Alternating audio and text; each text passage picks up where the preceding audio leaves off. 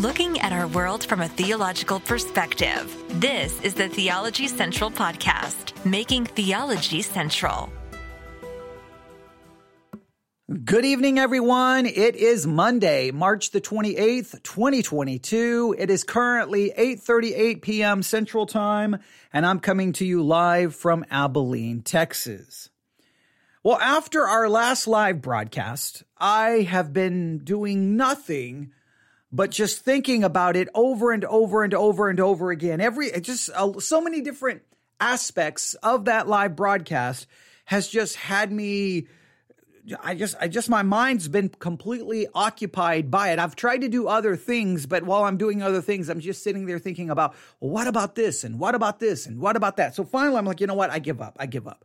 I Just stop what I'm doing, go back upstairs, hook up the microphone and let's just talk about it. Let's just talk about it. So let me just make this very clear to anyone and everyone. What you're about to hear is really me just thinking out loud, trying to figure some things out. I did find an interesting essay that I think relates to this topic. So I am going to rely on that essay at, at, at different times and, and we'll, we'll, we'll read it and, and, and I'll talk about it. But this is one of those situations, I, I guess I, I hope you, un- maybe, maybe this will make sense to you. For me, live broadcasting is very much like having a journal, right? A lot of people write everything down in their journal, and I have a journal. But live broadcasting is the ability to just do live journaling on an audio format for people around the world to listen to whatever I'm thinking about, right? And and I don't like it to be like just in your journal. I, I hope I mean I typically in most people's journal, you don't sit there and, you know, you edit it and and rehearse it and, and you plan it before you write it in your journal. You know, you're just writing out your thoughts right there in the journal. They're not always perfect, they're not always well formulated, but they're but they're very real. They're very honest, they're very true. And in many cases, a lot of my programs is okay, here's an interesting article, and I just turn on the microphone and talk about it in a very real and honest way. It's not all edited and, and overproduced. It's just very real, very, it's very real. It's very honest. Yeah. And, and sometimes I don't say the words correctly, but, but it's very, just it's, it's it's supposed to be very organic and not just this you know super polished uh, product. I, I, I don't like that. I like it to be real. And what can happen sometimes is is I'll I'll grab an article or something and start talking about it, and the next thing you know, we kind of find ourselves following a theme or following kind of a just a, a certain pattern starts emerging as we're kind of dealing with a topic. We we start kind of searching out a topic. And sometimes that's really great. Like sometimes where we end up is far better than where we started because by the time we get to the end, well, things are better formulated. Things make a little bit more sense. At the beginning, it can be kind of rough and kind of raw, but you are being invited to participate in the conversation and the discussion and kind of work with me. Now, sometimes we never really get to any kind of a dramatic conclusion and we're just kind of left somewhere in the middle and you're kind of like, well, that didn't really go anywhere. And that can happen. But I just want you to understand that this, that what we're going to be doing this evening for the next, I don't know, uh, forever how long is I'm really just trying to formulate my thinking on this very important subject. So let me start, just like I did the last live broadcast. I'm going to ask some of the same questions. I'm going to ask some of the same questions.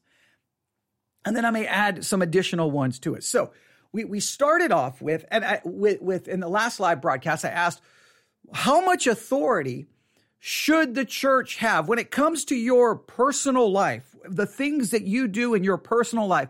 How much authority does the church have over everything you do in your personal life? How much authority should it have? How much authority does it have? How involved should the church be in every detail of your personal life? I think that's an important, important question. Now, I, again, I'm going to kind of take some of those questions and I'm formulating new ideas here as well. But I think that's an important one. And that was very, that was a very relevant question in our last live broadcast about the authority of the church. What should it do? What can it do? And, and I think everyone will have a different perspective, but it's an important question. Now, when it comes to your life and you developing personal godliness, you growing spiritually, you, you are growing uh, in, in, a, in a spiritual way and you're developing your personal godliness and you're moving forward in your Christian life, how involved in your personal life does the local church need to be in order to help you actually grow and develop practical godliness? What, let me state it this way. What role does the local church play in you developing practical godliness in your holy life? What is the role of the local church in you developing practical godliness? Does it need to make a list of rules of what you can and cannot do? That you shouldn't have a TV, that you shouldn't do this, you shouldn't watch this, you shouldn't do this, you shouldn't play cards? Should it, should it give you a list of rules? Should it give you a, a church covenant that says you must engage in family devotions and you must engage in private devotions and you must, uh, and, and you can't miss, you know, if you miss more than this many uh, services in a six month period, you're going to, you know, the church is going to come and talk to you. Like how, how, when it comes to your practical godliness, how involved should the church be? How involved does it need to be in order for you to develop practical godliness? Let's ask another question. When it comes to growing spiritually, when it comes to developing practical godliness in your life, how important are other people in that occurring? Let me state it this way. Without other people, can you truly grow spiritually and develop personal godliness? Or is it absolutely required that you're going to need other people involved in your life in a very, in a very, in, in a very practical way, but in a very, I, I guess we could use the word intimate way. They're gonna, they're gonna have to really be involved with you if you're going to grow spiritually. Can you do it? Can you grow without other people? And if you say, no, I can't grow without other people, well, how much do they have to be involved for you to grow? How involved do they have to be?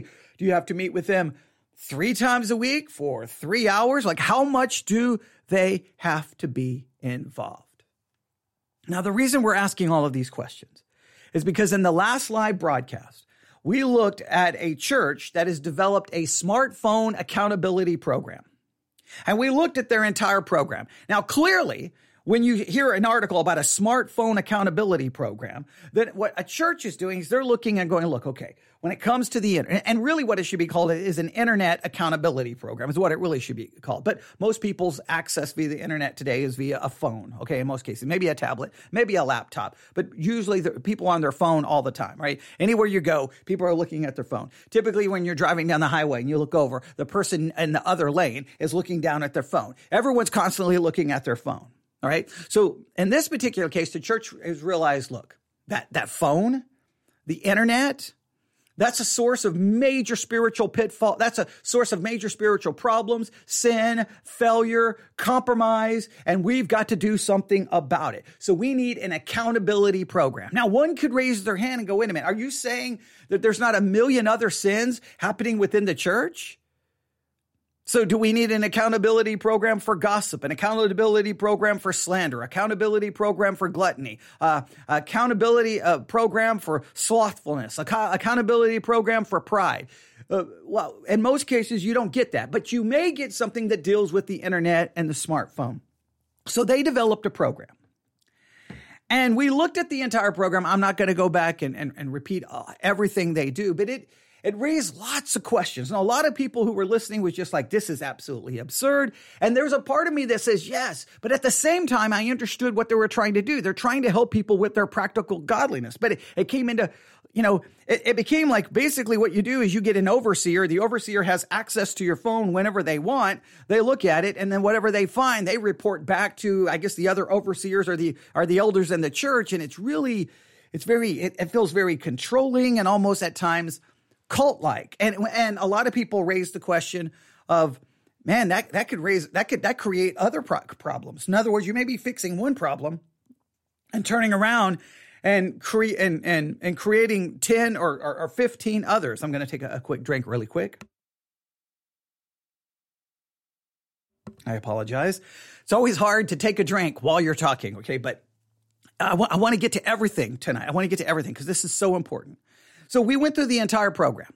Now it was interesting that in a sense, their, their spiritual, their spiritual justification, right? Their spiritual justification or, or scriptural justification, I should say, is kind of about, they basically call it an accountability ministry is a one another ministry. So what they basically did is like, okay, an accountability ministry is a biblical concept because the Bible speaks of one another. So they used a number of scriptures. Let me just remind you.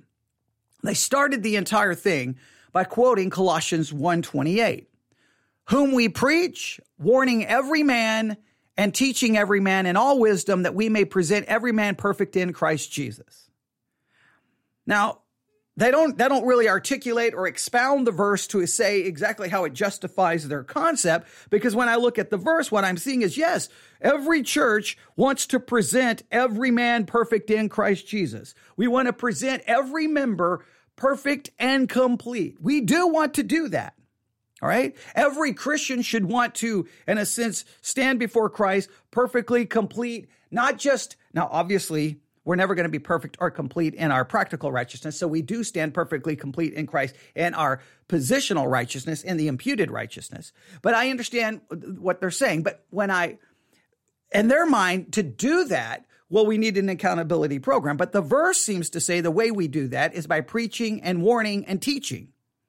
Preaching, warning, and teaching is the way in which we present people perfect in Christ. The way they become equipped and grow is through preaching, teaching, and warning. Now, does that mean now, okay, here we go. Here's the accountability program. You're going to have an overseer and they're going to meet with you and they're going to check everything you're doing on the internet. Now, I'm not, I, am not saying it's bad. I, I'm trying to say that I don't know if the scriptures are, are articulating anything like that. They add, they, they did quote, again, they did not in any way expound any of these verses. They just list them. So here's, so what they say is, we are our brother's keeper. Right? We are our brother. When Cain said, Am I my brother's keeper? That the implied answer is, Yes, you are. Yes, we are. So we are our brother's keeper. All right. So just think about this in the, in the local church. If you are your brother's keeper, if the church is, in a sense, you, the, the, the keeper of all of the brethren and sisters, you know, brothers and sisters in the Lord, the church is the keeper of them. Well, how involved does one have to be to be a brother's keeper? How do you need access to everything they do online? Is, is that is that being a brother's keeper? Do you need to know what's going on in their family? Do you need to know what's what, what's going on with their conversations with their children? How how involved does one have to be? Now, here's the verses that they gave to try to justify this. Romans 15, 14.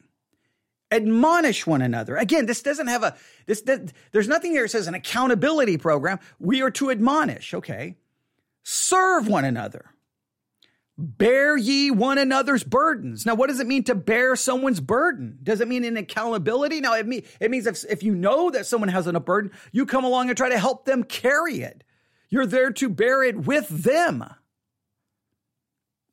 They go on to say, forbearing one another, forgiving one another, teaching and admonishing one another, edifying one another, consider one another to provoke unto love and to good works, exhort one another. So please note, they looked at all the verses that say one another, one another, one another, and say one another. Accountability is a one another ministry. And now we're going to be, uh, we're going to have a one another ministry by making you accountable to one another. Well, not really one another. The, the, the, the overseer is, the overseer is not accountable to you. You're you're supposed to be accountable to the overseer. So I don't even know if that completely even fits the one another concept.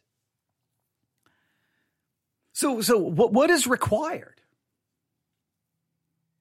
For you to develop in practical godliness, what is required? Now, the church is clearly there to equip you. Now, the Bible, a lot of people would say in fact, if we can just go to the passage, because a lot of people quote it.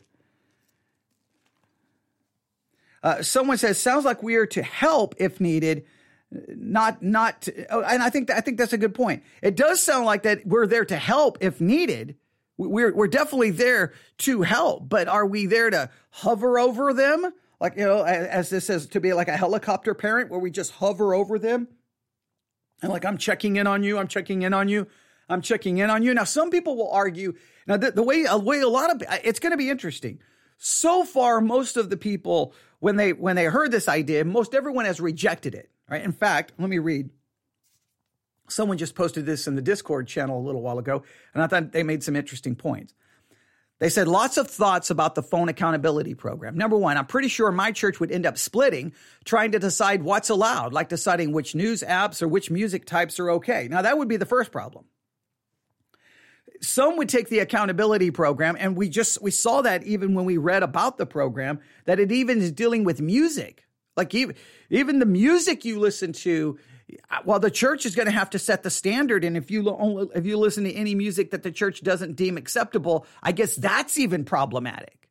Right? So first of all, the church would have to agree on what's the standard, and guess what? Here's what would happen: the church decides the standard. Everyone has to live by the church's standard. But is that you know, I, I, look. It's one thing to have a program where you're going at uh, what everyone has to agree is sin. Okay, then, then I think you would have to stay out of the personal conviction situation. All right. So, but I agree it could lead to problem. Number two, I can't help but be concerned that the info gathered would be used as a source of gossip in some cases. Well, even if it didn't become a source of gossip, to me, it creates a, a, a power, a, a power imbalance, right? They know They've got all your dirty detail. They've got all the, the, the dirty deeds that you've done dirt cheap, to quote a famous song. Okay. They know all the dirty deeds you did. They, they know all the dirt on you. And not only does your overseer see it in, in the program that we talked about in the last program, they report it to others in the church, to, to the elders or, or, or whomever, the, the, who, uh, whoever else it's reported to. So now that just seems like a weird imbalance. That just seems like, you know, how many people, it would be one thing if one individual and they don't tell anybody that, that, but it could still become a source of gossip. Number three, also wonder if it would be enforced on certain people, like people and force it. Like if, if someone, if, if someone messes up, oh, we're losing connection. Okay. Hopefully we see we're having some weird situations tonight. All right. I, I, I hope we're still live on Spreaker. So now we had a connection problem on Spreaker. It's, it's been weird tonight. All right. So, but um, I'm gonna I'm gonna press on. Uh, so, like, how would it be enforced? S- someone find something, then I guess they could just come to you and you say, "Do you repent?" Do they do they tell the the other person in in, in like if it's a, married person? Uh, okay, thank you. Someone just said we're still good on on Spreaker, so that's good. Um, do you go tell like okay i'm your overseer i see something on your device and then i'm like okay well uh, we have to go tell your your spouse is is that the way it's supposed to work i mean at some point yeah i yeah it, it this raises lots of questions so it, this person says obviously i'm skeptical and hope this doesn't come up in my church anytime soon and now we're getting uh additional notifications sent out on the Church One app. So clearly, we're still having some technical difficulties today. I do not know what's going on. All right. So, but for now, we're still good. So I'm just going to press on and, and, and, try to finish this. So I, I'm still, I guess for me, and we're going to look at the passage, what, what role does people and does the church play in you developing spiritually? I think the church has always been trying to figure this out to some level. Um, you have you have if you think about it um, if you if you look at small groups in many cases small groups were designed to try to do this that you need other people and these other people are going to hold you possibly there's some kind of accountability they're there to, to bear your burdens and they're there to to move on because it was almost felt like that that you had to have the small group because just in a congregational setting, it wasn't sufficient. Like in a congregational setting, you weren't getting what you needed. So you needed the small group to get what you needed. And many churches, you know, live and breathe, they swear by small groups. Like, like you're not, you can't grow spiritually. You can't mature in your Christian faith. You can't do anything until you develop, um, or unless you're a part of a small group and that small group then will become critical to your spiritual success. And, and it's always so, so then it's like, okay, well, if small groups are the key, if small groups is the thing that accomplishes everything, then why even have con- large congregations? Why even have the normal church? Just break, basically go back to a house church. right? Like if, because in, in, many of these large churches, they basically talk about like you have to be in a small group. You're not in a small group. It, you just you can't grow spiritually. It you're you're just going to have all kinds of problems. Well, if that's the case, then why even have the larger congregation and just put everyone in a house church and then supposedly everyone's spiritual problem will just magically go away? But I've known countless people who've been in small groups and their lives end up disintegrating, falling apart, and having all kinds of spiritual problems. Now, I know they would say, well, nothing is perfect. Okay, I understand that. But again, what role does other people play in you developing spiritually? Now, most people would quote Hebrews chapter 10. It's almost where everyone goes. Hebrews chapter 10. Look at verse 24. Hebrews 10 24 let us consider one another to provoke unto love and to good works. Now, this is, uh, we need to consider one another. We need to provoke one another unto good works, unto love and good works. So we have to consider and we have to provoke. Consider and provoke. Now, many people say, well, this doesn't happen in the congregational setting.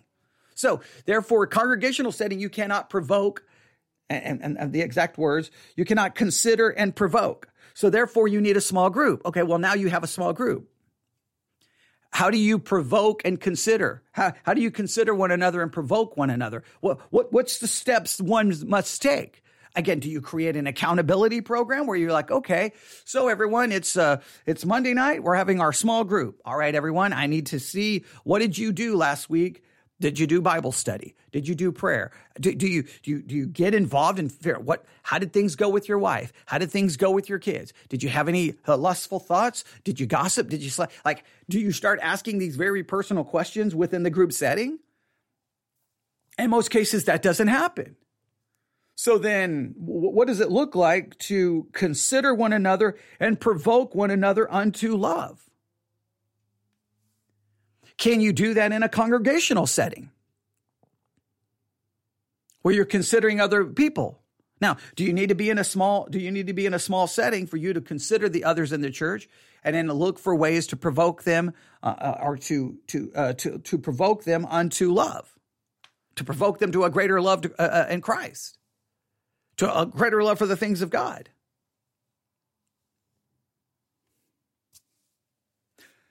Verse 25, not forsaking the assembly of, of ourselves together, as is the manner of some. Now, stop right there. Now, what I find interesting is many people who want the small groups are, in many cases, are the ones who don't show up to every church service. It's like, well, if you want to, if you want the small groups, how about showing up to every church service? Because if we, if you're not even going to be faithful to the congregation, are you going to be faithful to the small group? Some people will be faithful to the small group, and not faithful to the congregational meetings. So then, well, wait a minute, not forsaking our, the assembly. So how does it work? How does it work? And and and I, again, can you grow spiritually if you don't have people who are considering you and provoking you into love? Not forsaking the assembly of ourselves together as the manner of some, but exhorting one another, and so much more as you see the day approaching. Now, the idea of exhorting. So you have considering, provoking, and exhorting, considering, provoking, exhorting, exhorting. How do you accomplish that? What does that look like? Can it be done in any other way? Now, what typically people say, well, you need a small group. So here's what they have. So, okay, so we're going to have Sunday night or, Sunday, or we're going to have Sunday school, Sunday morning, Sunday night, and Wednesday. And then a small group on top of that, right?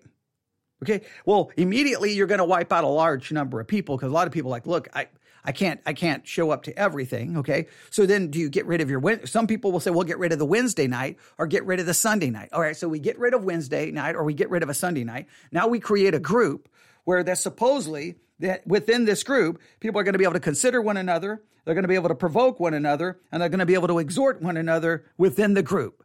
And then you start asking, well, what does that look like? Do we do teaching? So, in other words, do people show up? They they talk, right? Maybe get a snack. Maybe we sing a song. Then we do teaching. The end of the teaching, there's a little bit of talking, and then everybody goes home. So does that it, it, does that not start sounding like a church service in many ways? Maybe, maybe you give more time for people to talk to one another. Now, is that conversation going to be provoking and exhorting?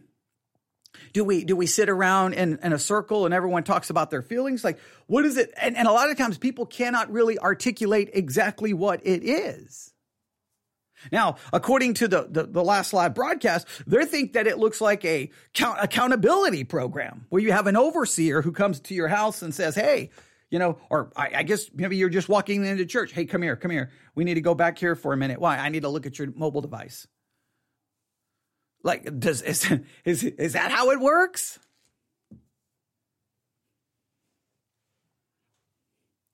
It, it, it this raises it raises so many questions. So many questions. Um, let, let's do this. Let's do this. We're at 26 minutes. Let's do this.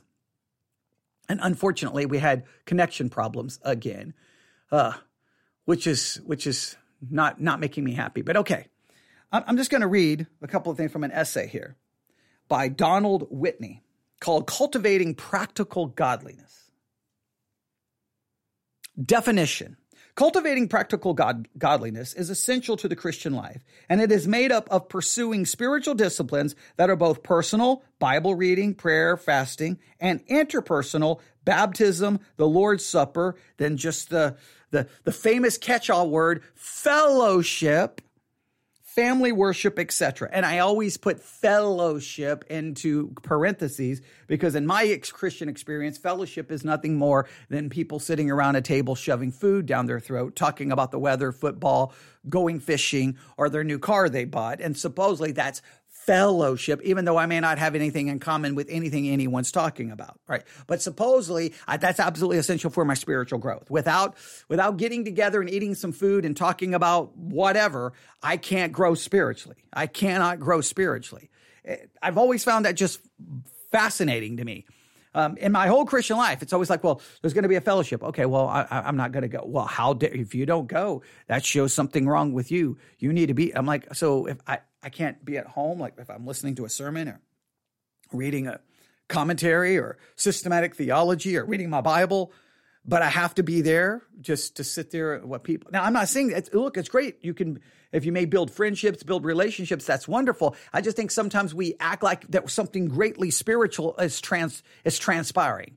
Like there's people get together Monday, Tuesday, Wednesday, Thursday, Friday, Saturday, Sunday, Christian and non-Christian to get together to talk about the things that they enjoy, the things they like, family, whatever, and have food. And they don't call that we are having spiritual fellowship. They're getting together, having a good time socially. There's nothing wrong with wanting to have fun socially. Christians are the only ones who take just a social interaction where it's nothing more than about food and conversation, not about anything seriously or spiritual or anything like that, and make it rise it to the level of we are engaging in fellowship. And it's like, why do we have to wrap it in some robe of, of fraudulent self righteousness? Why can't we just say we want to get together and just hang out? I mean, that, that, it's perfectly okay to want to get together and hang out. But it's only Christians who try to take that and make it sound like that we're, I don't know, we're engaging in some deep spiritual mystical experience. Okay. And it just seems ridiculous to me. All right. So, but they say that, that uh, practical godliness is made up of pursuing spiritual disciplines that are both personal and interpersonal. So, in other words, they say you need the personal kind, that's on your own, and interpersonal. They, the interpersonal ones they gave, please note, are baptism. Okay, that's that's within the church. The Lord's Supper, that should be only within the congregation. Within the congregation, I, I, once you destroy that, then I don't even know what's going on. Fellowship, which again is just the catch-all, and then they say family worship. Okay, then summary. Christians cultivate practical godliness and obedience to the Lord, and in order to strive for the holiness without which no one will see the Lord. Now that's Hebrews 12, 14. Now again, I, I, think you got to be very careful there because they just basically insinuated that without a practical righteousness, I have to reach a certain level of practical righteousness or I will not see God. Well, that becomes massively problematic because now my seeing God is dependent on the practical righteousness which I develop. You see, that becomes a problem because now I'm being saved by a practical righteousness. I think you're right. There is a holiness by which no one will see the Lord. And I think the holiness which God demands, he provides, and the imputed righteousness of Jesus Christ. But I do believe we are to pursue practical righteousness. But how is it done? Do, do you achieve practical righteousness through an accountability program? I'm not, I, again, if you can develop something that actually works, that, that eliminates problems, there's nothing against that. But I just don't know what the Bible points to. What the Bible points to as the way to accomplish this. It says discipline is essential to this task, both personally and interpersonally. The, these disciplines are active are activities that are not godliness themselves, but help to put the Christian in the flow of God's grace personal spiritual disciplines, including Bible, praying, fasting, managing money well, journaling, and learning. Interpersonal spiritual disciplines include participating in the ordinances, baptism, and the Lord's Prayer, or the Lord's Supper of the church, hearing the word of God preached, worshiping and witnessing with the church, serving others, giving to the church. Here we go. Now they say fellowshipping, and then they have in parentheses, not merely socializing and praying with the church and learning with the church. Now, they immediately acknowledge that fellowshipping, if it's going to do anything, has to be more than mere socializing. And all I've ever seen is socializing. And then everybody's like, whoa, we had fellowship. Wouldn't it amazing? Okay, just stop acting like you did something spiritual when all you did was get together and put food in your throat. Okay, that's all you did. So, um, so they at least acknowledge that it has to be more than socializing. Okay. Has to be more than socializing. Now, what does that look like? Now, I agree. If you're with one or two people, three people, four people, and you can have really deep, open, honest conversations about what's going on in your spiritual life and your struggle and their struggle, and you can be open and honest and you confess sin to one another, and it can be real, powerful, and nobody judges you and nobody shares it. Now, again, you can't just, you can't just I see that's the problem. Everybody wants to just schedule it, right? We, well, we've got to do this on Tuesday nights at seven o'clock. Well, then it becomes just another church function. I think you, this is where you have to develop those kinds of relationships of people whom you think you can trust, because you can't just do it in an open setting at a you know small group meeting because you don't know if what you can share with those people. Uh, so let's continue here.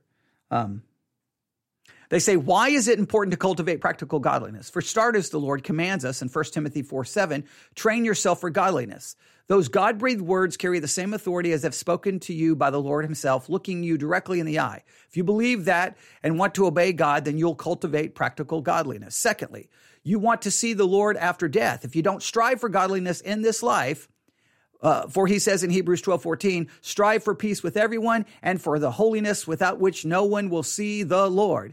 It's not our striving for holiness that is godliness, uh, Christ likeness and sanctification that persuades the Lord to let us in. Okay. All right, here we go.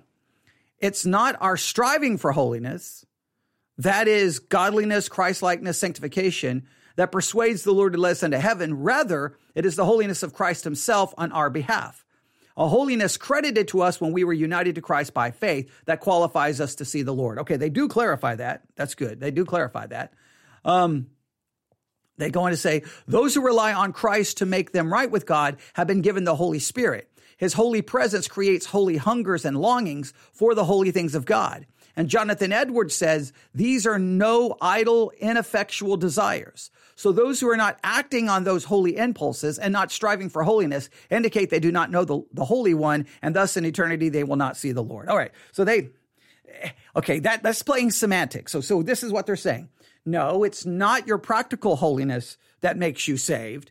You're saved by an imputed righteousness. However, if you're saved by an imputed righteousness, that imputed righteousness will create desires for a practical righteousness. And if people don't see that and that those desires are not idle, they will produce godliness. So if you don't produce godliness, then that's proof that you did not receive an imputed righteousness. Therefore, you're not saved. Well, that's just a theological train wreck because an imputed righteousness doesn't do anything in me, it's imputed to my account.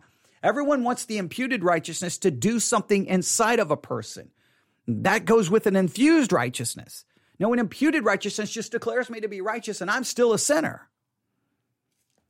And, so, but then guess what? How do you know you're saved? Not by an imputed righteousness. You have to look to the practical righteousness. Well, how much practical righteousness do I have to have in order to know that I'm saved? Look, here's the thing. I'm saved by an imputed righteousness, but I am called to strive and pursue a practical righteousness. Everyone can agree on that. All right. We may disagree on what, on you can go around trying to determine who's saved or not saved based on how much practical righteousness. You can do that. I think you end up destroying the gospel, but that's okay. I'm not here to argue about that. We can all agree that you have to strive for it. That's what we're called to do. Now, here's the question. And I find, I find it, I just find this fascinating because so many Christians will say, well, you now have the Holy Spirit, and the Holy Spirit gives you the power to basically obey God. Well, if the Holy Spirit gives us the power to obey God, then why do we need accountability programs and small groups, and we need this, and we need that, and we need this, and we need that? I mean, we've got the power of God inside of us to live holy. Why do I need all of these other things in order to make it work? Which I think calls into question the whole idea that we have some supernatural power to help us figure this all out, because there's always all of these programs trying to figure it out. So, but my question still is, what is what is required to help you grow spiritually? What do you absolutely have to have? What do you absolutely have to have? Do you need some kind of accountability program? Mentoring program, overseer, uh, this one on one mentorship where someone is assigned to you and then they're there to help you grow spiritually. I'm not saying it can't. I'm not saying it can't help. I'm not even saying it's a bad idea, but you, but what does it look like? It does it does it come into I've got to know what you're doing. I need to know what you're doing on your phone, how much time you've spent on your phone. I need to know what you've watched on television. I need to know what movies you watch. I need to know what music you listen to. Is that the way to do it?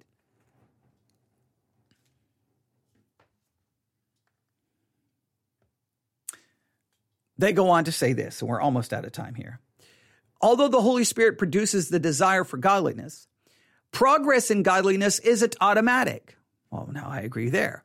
After all, God says, train yourselves for godliness. The Spirit motivates and enables us to train ourselves, but He doesn't do the training for us. The practical day to day obedience to the, the commandment is our Spirit empowered responsibility.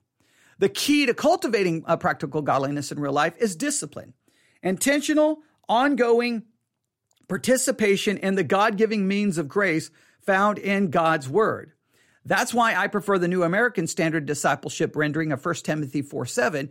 Dis- discipline yourself for the purpose of godliness.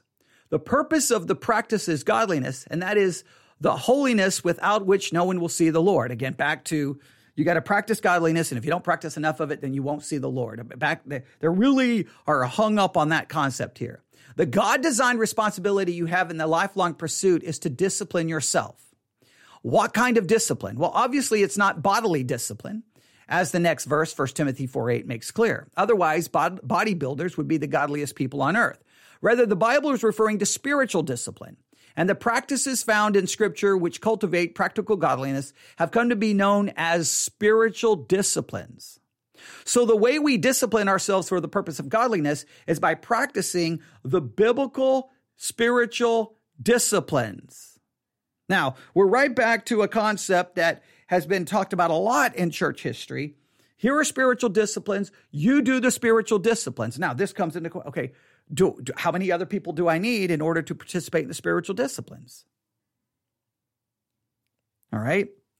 Now, there's a whole paragraph here that we're going to talk about, but here are some of the disciplines. You probably know these. All right, here we go. Bible intake. The disciplines directly involving the Bible involve hearing, reading, studying, memorizing, meditating, and applying. All right, so here, you go. Uh, in other words, what you need to grow spiritually is the hearing of God's word, the reading of God's word, the studying of God's word, the memorizing of God's word, the meditating of God's word, and the applying of God's word. That's what you need. Now, let's make it very clear that can happen in a congregational setting. That's the preaching of God's word. In fact, the Bible seems to make it clear it's the preaching of God's word that people are equipped for the work of ministry. It's the preaching of God's word that equi- that it's the word of God because it is inspired and infallible and it is practical for doctrine, for correction, and it's the thing that instructs the man of God to every good work. It's the preaching of God's word. Look at Psalm uh, 19 and everything God's word does. Look at Psalm 119 and everything it says the word of God does. It rejoices the heart. It, it, uh, it gives uh, uh, wisdom to the simple. It opens the eyes. I mean, we go on and on and on and on and on. Uh, it's the word of God. It's the word of God that is supposed to be the thing to do it. Now, when some people say, well, okay, we need the word of God, but, but, but, but, but, but, but, we need, you need a discipline program or you need an accountability program or you need, so does God's word accomplish it or does it? it? It seems like many say God's word will, but it's not sufficient in and of itself. We need something else. We need the encouragement. We need the exhortation. Right. But there's uh, Bible intake. They say a lot about it. Prayer. You need prayer. Right. Uh, you need, uh, well, that's the only things they really have. I guess we could throw in fasting. We could throw in fa- uh, fasting. All right. And then, uh, then they throw in interpersonal uh, spiritual disciplines, which is weird. So the only, the really two they really give is, or th- I'm just going to give three. They may hint at fasting in there. They don't have it listed as a as a bold headline, uh, bold section title. But we have Bible intake, prayer, and fasting. Those are things you do on your own. Now, now the Bible, obviously in study, that's great. That's wonderful. And, and having other people to study God's word, but that's not an accountability program. That's not getting involved in every detail of your life. That's like, hey guys, let's study God's word and encouraging and exhorting one another in that, encouraging and exhorting to memorize, to study, to, to talk about that, that is there. And then they jump into the interpersonal ones. Um, and then they say gathering with and becoming a confessing member of the church. So, church, ordinances, hearing the word of God preached, worshiping and witnessing, serving others, giving to the church, fellowshipping, which again, they say is not merely socializing, and praying with the church and learning with the church. So, um, th- those are the practical steps are the are those are the practical interpersonal steps. Here's what I would say. One, I think every individual is is every individual is extremely different. Every individual is extremely different. So I don't think there's ever going to be a one size fits all for every person. I think some people need, they need, they need that like they have a deep just I don't want to call it something negative, but it's almost like a codependency. They have to have other people. Like if they don't have other people, they just go like I'm holding a pencil. They don't have other people around them basically daily calling them into uh, you know, challenging them, holding them accountable, asking them what they're doing. It's like boom, they just come crashing down. I mean, they can't, they cannot stand on their own. They just, they just, they just come crumbling down. They've got to have people around them constantly. And whoever they're around, they the people they're around does influences them more than they influence anyone else. Some people just have to have that. And i'm not in any way condemning that. They have to have it. So then what do you develop for those people? Because some of those people just feel like that. I don't know what they want. It's almost like they need someone you know on one hand, they don't want to show up to every church service, but on the other hand, they feel like that they have to be meeting with people every single, like, okay, hey, we don't, we, I don't want to come to church every time the door is open, but I need to have fellowship, you know, once a week. Uh, what, so what, you, you need to get together and we have a, a we grill, we grill, you know, we, we grill some steaks and that, that will help you. It's really weird, but every person is different and every person has to, they've got to figure out what they need and figure out why they need it. So I think there's just, there's not a one size fits all. Two, I still don't see in the Bible where this really intensive accountability program is really a biblical idea. It, it may be a man made idea that may have its benefits, but it just seems to raise so many questions, so many problems. I, I think that what we need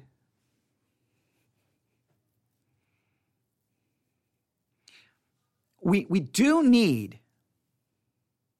uh, okay I mean, how can i say this we do need when we when we can. Now, I, am not saying that like we, your your your Christian life is going to collapse without it, but I think in many cases we do need a situation where we can confess one to, to another in a very open, blunt way without it and, and, and not a situation where that, uh, that has to go be reported to others in the church that, that you can just share with someone. Now, I guess in uh, one hand, I guess here's, I guess what he, this is what always baffles me is a lot of people look that they, they like they, there's some kind of uh, some kind of maybe a, like again small groups is where everyone runs to but they want some kind of small group where supposedly there can be exhortation encouragement and they can confess but I, I mean i've been a i've been a part of small churches most of my life. No, nothing no no major size. I guess the, the, the last one in nebraska was at least i mean a, couple of hundred people on a sunday morning. So that's that's pretty large compared to others. But um in most of those cases, and almost every pastor I've ever known, people rarely call the pastor for any spiritual advice, for any spiritual counsel, to confess anything. I mean, you don't get phone calls saying, "Hey, I'm struggling here." I'm, I'm I, yeah, rarely do you. I mean, you may get them once in a, in a every couple of years, but you rarely get that. But then people feel like, "Well, we need more. We we need we need more." And you're like, "Well, what do you need?" And then the churches come up with these programs to try to supposedly fix all of the problems. It's like, well, do you need an accountability program where an overseer is appointed to you to keep track of everything you're doing on your phone? If that person is struggling, can't they just call their pastor? Now, I know in these large churches that would be impossible, but I'm talking in small churches. I, what is actually needed? Everyone feels like that they need something else. I mean, I, this is a common thing of people supposedly not happy, not content. They need something. They need something. They need something. But usually when they start trying to articulate it, it really starts coming out. So, you, okay, so let me make sure I get this. So you want a small number of us to meet at a certain time and engage basically in Bible study. But you can't be at Wednesday night church. which would really just be that. Like, like uh, sometimes I don't know. Sometimes I don't know exactly what people need because everyone has these needs, but I, I, I just don't know how the accountability program works in this particular case. I, I told you I was just going to be trying to flesh this out. Flesh this out. What does it look like? Look, everyone agrees that they're spiritual disciplines. Everyone can participate on those, right? I mean, everyone uh, you can you've got to have someone to teach you how to study the Bible, but once you learn how to study, you can study, you can read, you can meditate, you can memorize. I mean, that you can pray and you can fast. You can start all of those disciplines there. The interpersonal ones, though, I just think it's interesting that the interpersonal ones they all suggest, almost all of them, are just basically your normal church service. That's where most of these interpersonal ones take place. None of these, now many would say well, the interpersonal has to go. You've got the church service, but then you've got to have, now you've got to break off into a small group, and then you've got to have that because many say you can't survive without it.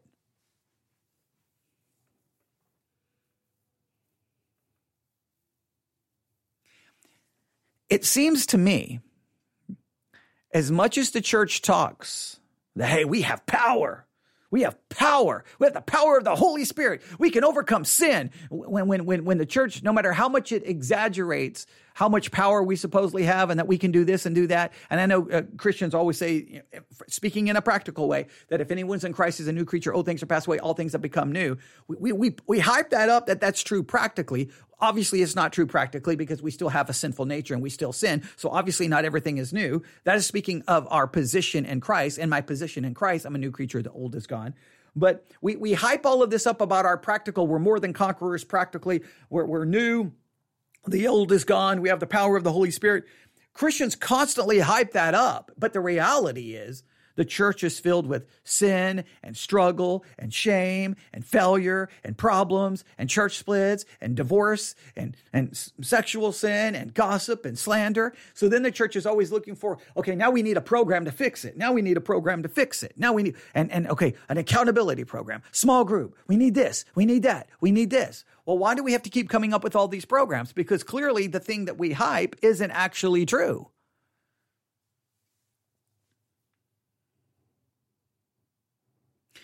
I wonder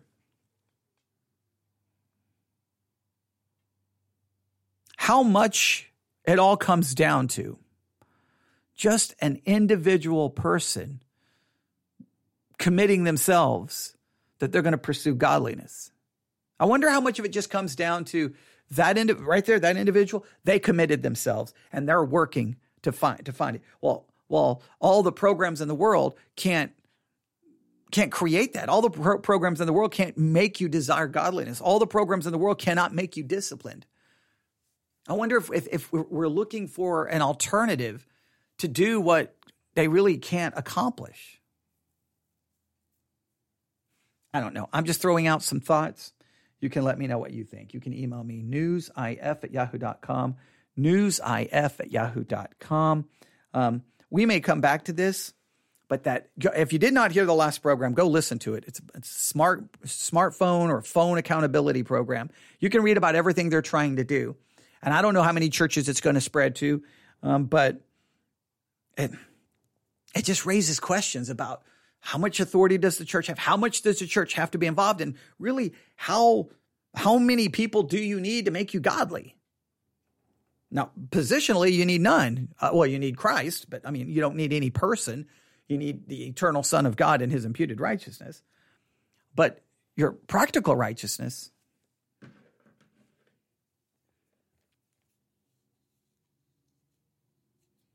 I just don't know. Well, I I don't know if I provided any great thinking points or not. I don't know if I did. Okay, I, I don't know if I did because I'm sitting here now more perplexed than when I started. I, am thinking about maybe maybe I, am thinking that maybe I'm, I'm biased here, that I have kind of my, my view is so kind of just, there's, a, there's a lot of bad thinking in my, in my, because I, my early Christian life was it, the church did not help me in any way, shape, or form. And the church didn't answer my theological questions. The church wasn't really discipling me. All of my discipling, all of my theological, it was all done outside the church. It was going to the Bible bookstore, and I had an older man who handed me, you know, what the foundations of the Christian life by James Montgomery Boice. Even though I'm a teenager, finding a book in the bargain bin for like 20 cents on on Bible study methods. Um, having a notebook and listening to three radio pastors and taking notes like crazy, uh, listening to every sermon I could find. Almost all of it was almost all of my spiritual growth happened without a local without the local church. I didn't. I went and listened to sermons, but most of my growth happened Monday, Tuesday, Wednesday, Thursday, Friday, Saturday. Sunday was very little. Amount. I mean, I mean, think about how much food you get on a Sunday. That's a very little amount. You need far more than that. So I, I guess I'm kind of my my view may be somewhat corrupted because I just feel like, yeah, the church was there, but it was everything outside of the church.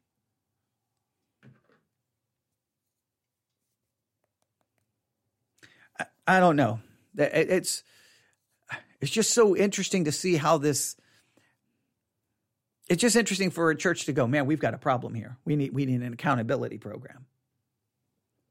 And the accountability program, if you think about it, it's not in a po- it's it's not even in a positive way. It's more negative. Like we're going to see if you're doing anything bad. It's not about helping you develop spiritual habits or disciplines. It's about seeing what it's about trying to see what you're doing wrong, telling you to stop doing wrong. It's not about infusing into you practical right now they would try to say they do both but really the emphasis is on okay you did oh look you looked at that you looked at that you can't do that you can't do that you can't do that you can't do that you can't do that.